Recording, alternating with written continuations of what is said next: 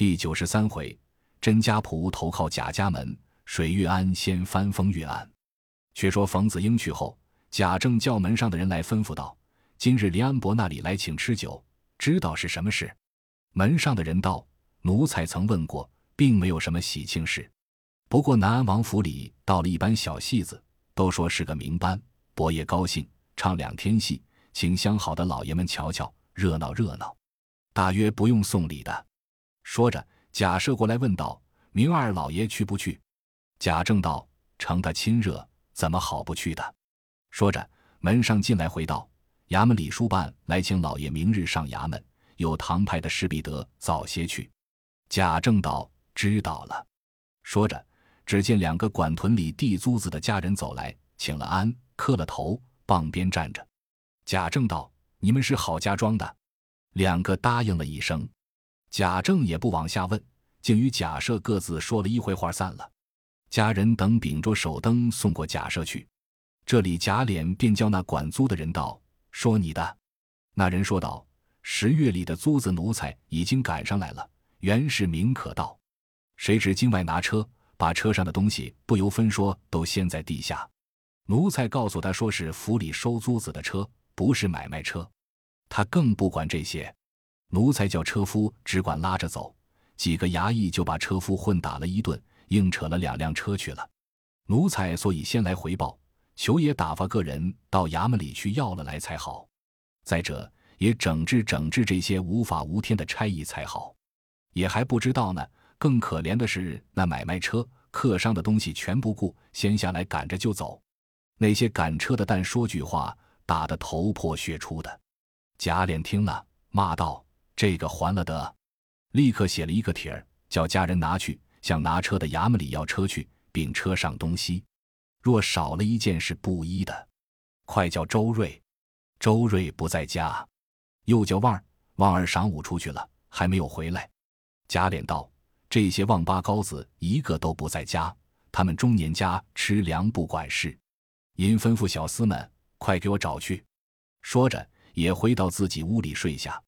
不提，且说林安伯第二天又打发人来请贾政，告诉贾赦道：“我是衙门里有事，莲儿要在家等候拿车的事情，也不能去。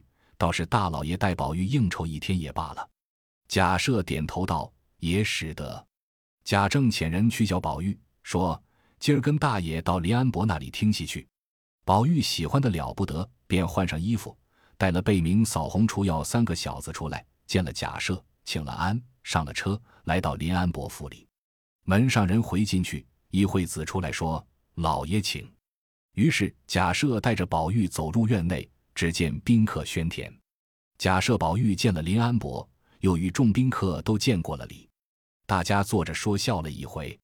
只见一个长班的拿着一本戏单，一个牙户向上打了一个签儿，说道：“求各位老爷赏戏。”先从尊位点起，挨至贾赦。也点了一出，那人回头见了宝玉，便不向别处去，竟抢步上来打个签儿道：“求二爷赏两出。”宝玉一见那人面如覆粉，唇若涂朱，鲜润如出水芙蕖，飘扬似临风玉树，原来不是别人，就是蒋玉菡。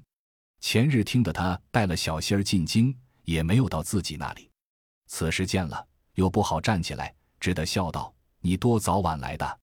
蒋玉菡把手在自己身子上一指，笑道：“怎么二爷不知道吗？”宝玉因众人在座，也难说话，只得胡乱点了一出。蒋玉菡去了，便有几个议论道：“此人是谁？”有的说他向来是唱小旦的，如今不肯唱小旦，年纪也大了，就在府里长班，头里也改过小生。他也攒了好几个钱，家里已经有两三个铺子。只是不肯放下本业，原就领班。有的说想必成了家了，有的说亲还没有定。他道长定一个主意，说是人生配偶，关系一生一世的事，不是混闹得的。不论尊卑贵贱，总要配得上他的才能。所以到如今还并没娶亲。宝玉暗忖多道：不知日后谁家的女孩嫁他，要嫁着这样的人才，也算是不辜负了。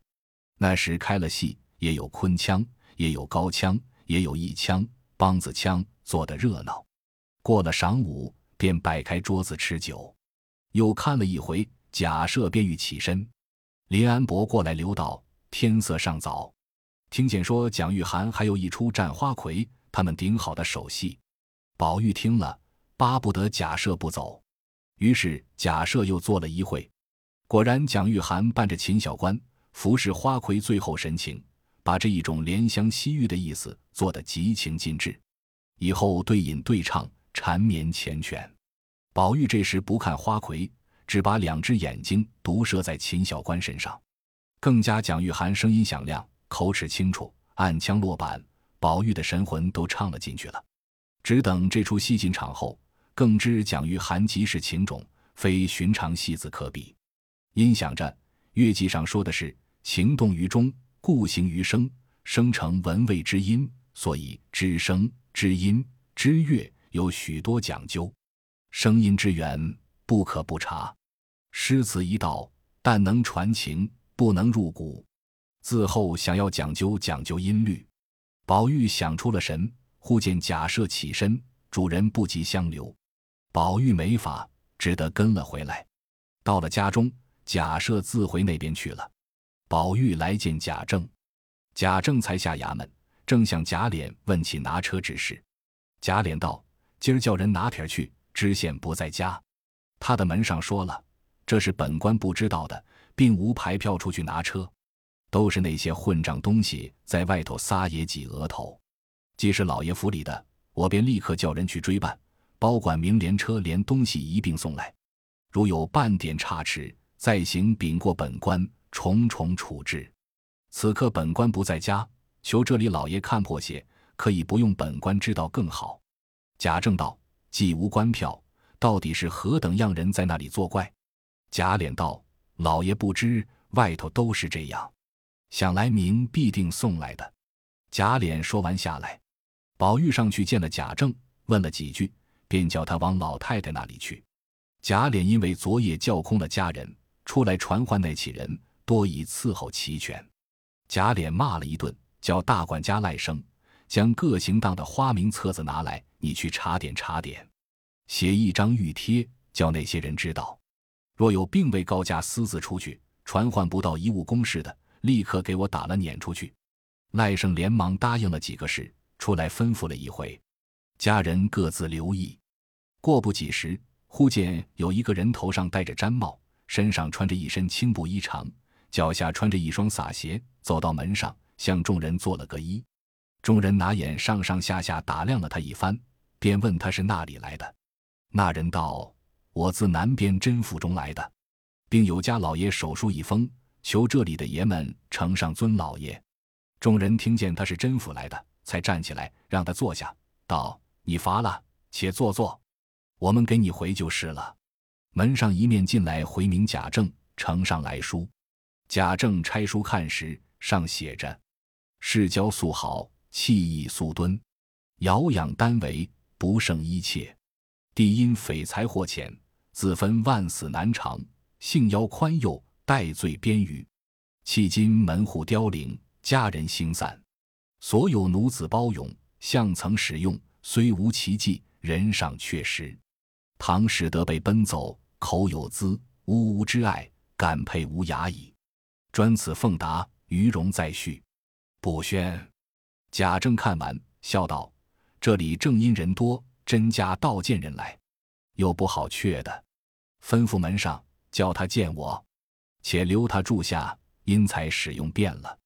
门上出去，带进人来，见贾政，便磕了三个头，起来道：“家老爷请老爷安。”自己又打个签儿，说：“包勇请老爷安。”贾政回问了甄老爷的好，便把他上下一瞧，但见包勇身长五尺有灵，肩背宽肥，浓眉暴眼。柯额长髯，气色粗黑，垂着手站着，便问道：“你是向来在甄家的，还是住过几年的？”包勇道：“小的像在甄家的。”贾政道：“你如今为什么要出来呢？”包勇道：“小的原不肯出来，只是家爷在四叫小的出来，说是别处你不肯去，这里老爷家里只当原在自己家里一样的，所以小的来的。”贾政道。你们老爷不该有这事情，弄到这样的田地。包勇道：“小的本不敢说，我们老爷只是太好了，一味的真心待人，反倒招出事来。”贾政道：“真心是最好的了。”包勇道：“因为太真了，人人都不喜欢，讨人厌烦是有的。”贾政笑了一笑道：“既这样，皇天自然不负他的。”包勇还要说时，贾政又问道：“我听见说你们家的哥儿不是也叫宝玉吗？”包勇道：“是。”贾政道：“他还肯向上巴结吗？”包勇道：“老爷若问我们哥儿，倒是一段奇事。哥儿的脾气也和我家老爷一个样子，也是一味的诚实。从小只管和那些姐妹们在一处玩，老爷太太也很打过几次，他只是不改。那一年太太进京的时候，哥大病了一场，已经死了半日，把老爷几乎急死，庄里都预备了。幸喜后来好了。”嘴里说道：“走到一座牌楼那里，见了一个姑娘，领着她到了一座庙里，见了好些柜子，里头见了好些册子。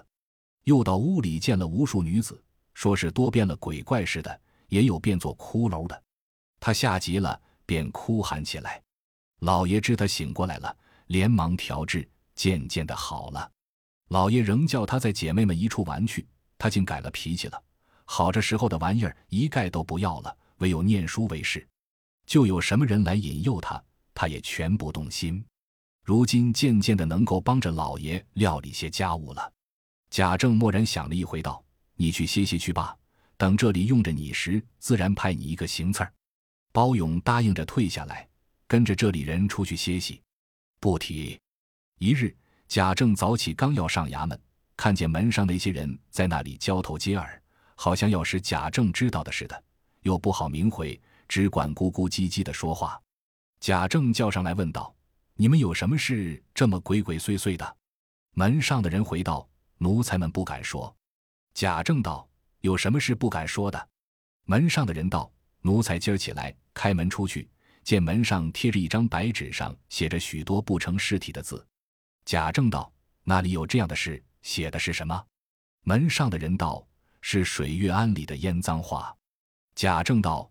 拿给我瞧，门上的人道：“奴才本要接下来，谁知他贴的结实，揭不下来，只得一面抄一面洗。刚才李德接了一张给奴才瞧，就是那门上贴的话，奴才们不敢隐瞒。”说着呈上那帖儿，贾政接来看时，上面写着：“西北草金年纪轻，水月庵里管尼僧，一个男人多少女，窝娼聚赌是陶情。”不孝子弟来办事，荣国府内出新闻。贾政看了，气得头昏目晕，赶着叫门上的人不许声张，悄悄叫人往宁荣两府靠近的夹道子墙壁上再去找寻，随即叫人去唤贾琏出来。贾琏急忙赶至，贾政忙问道：“水月庵中寄居的那些女尼女道，向来你也查考查考过没有？”贾琏道：“没有。”一向都是晴儿在那里照管。贾政道：“你知道晴儿照管的来，照管不来？”贾琏道：“老爷既这么说，想来晴儿必有不妥当的地方。”贾政叹道：“你瞧瞧这个帖儿写的是什么？”贾琏一看，道：“有这样事吗？”正说着，只见贾蓉走来，拿着一封书子，写着“二老爷密启”。打开看时，也是无头榜一张，与门上所贴的话相同。贾政道：“快叫赖大带了三四辆车子到水月庵里去，把那些女尼女道士一起拉回来，不许泄露，只说里头传唤。”赖大领命去了。且说水月庵中小女尼女道士等出到庵中，沙弥与道士原系老尼收管，日间教他些经忏。以后元妃不用，也便习学的懒怠了。那些女孩子们年纪渐渐的大了，都也有个知觉了。更兼贾琴也是风流人物，打量方官等出家只是小孩子性儿，便去招惹他们。那只方官竟是真心不能上手，便把这心肠移到女尼女道士身上。因那小沙弥中有个名叫沁香的，和女道士中有个叫做鹤仙的，长得都甚妖娆。贾琴便和这两个人勾搭上了，闲时便学些丝弦，唱个曲儿。那时正当十月中旬。贾琴给庵中那些人领了月里银子，便想起法来，告诉众人道：“我为你们领月钱不能进城，又只得在这里歇着。怪冷的，怎么样？我今儿带些果子酒，大家吃着乐一夜，好不好？那些女孩子都高兴，便摆起桌子，连本安的女尼也叫了来，唯有方官不来。贾琴喝了几杯，便说道：“要行令。”沁香等道：“我们都不会，倒不如划拳罢。谁输了喝一杯，岂不爽快？”本安的女尼道：“这天刚过晌午，混嚷混喝的不像，且先喝几盅，爱散的先散去。谁爱陪秦大爷的回来，晚上禁子喝去，我也不管。”正说着，只见道婆急忙进来，说：“快散了吧，府里赖大爷来了。”众女尼忙乱收拾，便叫贾琴躲开。贾琴因多喝了几杯，便道：“我是送月钱来的，怕什么？”话犹未完，已见来大进来，见这般样子，心里大怒，为的是贾政吩咐不许声张，只得含糊装笑道：“秦大爷也在这里呢吗？”贾琴连忙站起来道：“赖大爷，你来做什么？”赖大说：“大爷在这里更好。”快快叫沙弥道士收拾上车进城，宫里传呢。贾琴等不知缘故，还要细问。赖大说：“天已不早了，快快的好赶进城。”众女孩子只得一齐上车。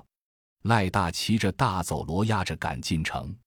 不提，却说贾政知道这事，气得衙门也不能上了，独坐在内书房叹气。贾琏也不敢走开。忽见门上的进来禀道。衙门里今夜该班是张老爷，因张老爷病了，有知会来请老爷补一班。贾政正等赖大回来要办贾琴，此时又要该班，心里纳闷，也不言语。贾琏走上去说道：“赖大是饭后出去的，水玉庵离城二十来里，就敢进城，也得二更天。今日又是老爷的帮班，请老爷只管去。赖大来了，叫他压着，也别声张。”等明老爷回来再发落，倘或晴儿来了，也不用说明，看他明见了老爷怎么样说。贾政听来有理，只得上班去了。贾琏抽空才要回到自己房中，一面走着，心里抱怨凤姐出的主意，欲要埋怨，因他病着，只得隐忍，慢慢的走着。且说那些下人一人传时，传到里头，先是平儿知道，急忙告诉凤姐。凤姐因那一夜不好，奄奄的总没精神，正是惦记铁剑寺的事情。听说外头贴了匿名揭帖的一句话，吓了一跳，忙问贴的是什么。平儿随口答应，不留神就错说了，道没要紧，是馒头庵里的事情。凤姐本是心虚，听见馒头庵的事情，这一下之下正了，一句话没说出来，急火上攻，眼前发晕，咳嗽了一阵，哇的一声吐出一口血来。平儿慌了。说道：“水月庵里不过是女沙弥、女道士的事，奶奶这什么急？”凤姐听是水月庵，才定了定神，说道：“呸，糊涂东西！到底是水月庵呢，是馒头庵？”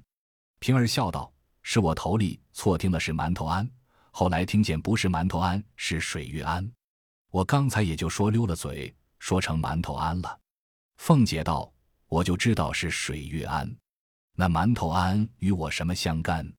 原是这水月庵是我叫琴儿管的，大约克扣了月钱。平儿道：“我听着不像月钱的事，还有些烟脏话呢。”凤姐道：“我更不管那个，你二爷那里去了？”平儿说：“听见老爷生气，他不敢走开。我听见事情不好，我吩咐这些人不许吵嚷。不知太太们知道了吗？”但听见说老爷叫赖大拿这些女孩子去了，且叫个人前头打听打听。奶奶现在病着，依我尽先别管他们的闲事。正说着，只见贾琏进来，凤姐欲待问他，见贾琏一脸的怒气，暂且装作不知。贾琏饭没吃完，望儿来说外头请爷呢。赖大回来了。贾琏道：“晴儿来了没有？”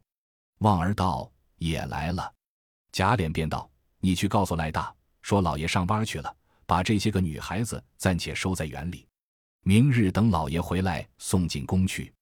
只叫晴儿在内书房等着我。”望儿去了。贾琴走进书房，只见那些下人指指点点，不知说什么，看起这个样来，不像宫里要人。想着问人，又问不出来，正在心里疑惑，只见贾琏走出来，贾琴便请了安，垂手施礼，说道：“不知道娘娘宫里即刻传那些孩子们做什么，叫侄儿好赶。幸喜侄儿今几送月前去，还没有走，便同着赖大来了。二叔想来是知道的。”贾琏道：“我知道什么？你才是明白的呢。”贾琴摸不着头脑，也不敢再问。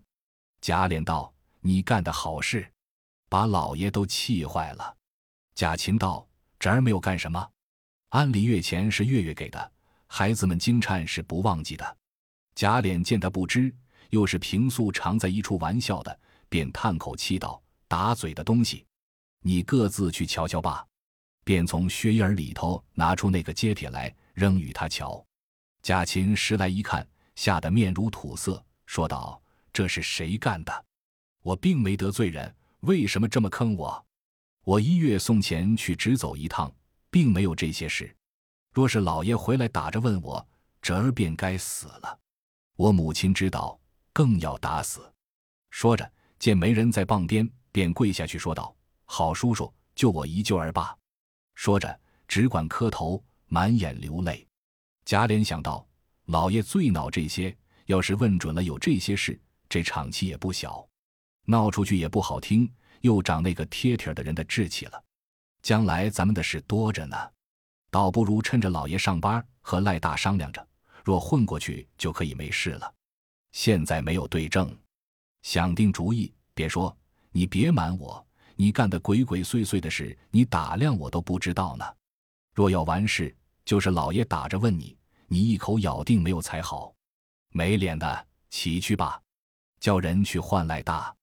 不多时，赖大来了，贾琏便与他商量。赖大说：“这秦大爷本来闹得不像了。奴才接到安里的时候，他们正在那里喝酒呢。帖儿上的话是一定有的。”贾琏道：“前儿你听。”赖大还赖你不成？贾琴此时红涨了脸，一句也不敢言语。还是贾琏拉着赖大，让他护庇护庇吧。只说是秦哥在家里找来的，你带了他去，只说没有见我。明日你求老爷，也不用问那些女孩子了，竟是叫了媒人来领了去一卖完事。果然娘娘在要的时候，咱们再买。赖大想来闹也无益，且名声不好，就应了。贾琏叫贾琴跟了赖大爷去罢，听着他教你，你就跟着他。说罢，贾琴又磕了一个头，跟着赖大出去。到了没人的地方，又给赖大磕头。赖大说：“我的小爷，你太闹得不像了，不知得罪了谁，闹出这个乱儿。你想想，谁和你不对吧？”贾琴想了一想，忽然想起一个人来。